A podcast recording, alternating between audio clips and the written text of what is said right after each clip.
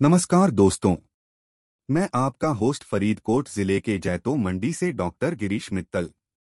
मैं आप सबका स्वागत करता हूँ हमारे पॉडकास्ट व्यापार दुनिया की कहानियाँ में। आज बात करेंगे अनुभवी बाज़ार गुरु कुछ उपन्यासों जैसी कहानियाँ के बारे में। बिज़नेस की दुनिया में कोई भी निर्णय लेने से पहले बाज़ार के बारे में गहरी जानकारी होना ज़रूरी है। रुझानों को समझने और भविष्य के बारे में सटीक भविष्यवाणी करने में वर्षों का अनुभव लगता है।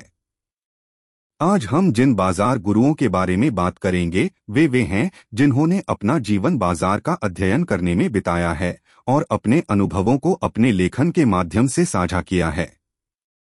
पहली पुस्तक जिस पर हम चर्चा करेंगे, वह बेंजामिन ग्राहम की दी इंटेलिजेंट इन्वेस्टर है। इस पुस्तक को मूल्य निवेश की बाइबल माना जाता है। यह निवेशकों को सिखाता है कि तर्कसंगत निर्णय कैसे लें और तर्कहीन निर्णयों से कैसे बचें। स्टॉक और सट्टेबाजी के बीच अंतर कैसे करें और एक सट्टेबाज के बजाय एक निवेशक की तरह कैसे सोचें।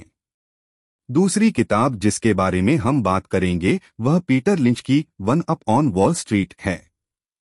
पीटर लिंच को सर्वकालिक महान निवेशकों में से एक माना जाता है।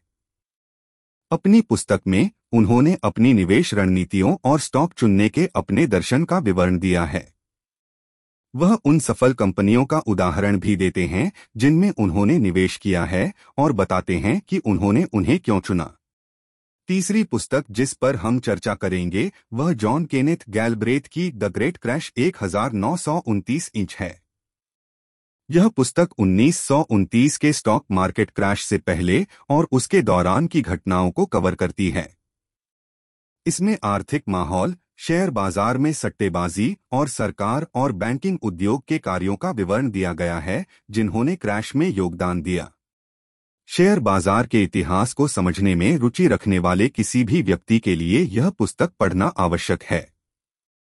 चौथी किताब जिसके बारे में हम बात करेंगे, वह नसीम निकोलस तालेब की द ब्लैक स्वान है। इस पुस्तक में तालेब बताते हैं कि कैसे अप्रत्याशित घटनाएँ या काले हंस बाज़ार पर गहरा प्रभाव डाल सकते हैं।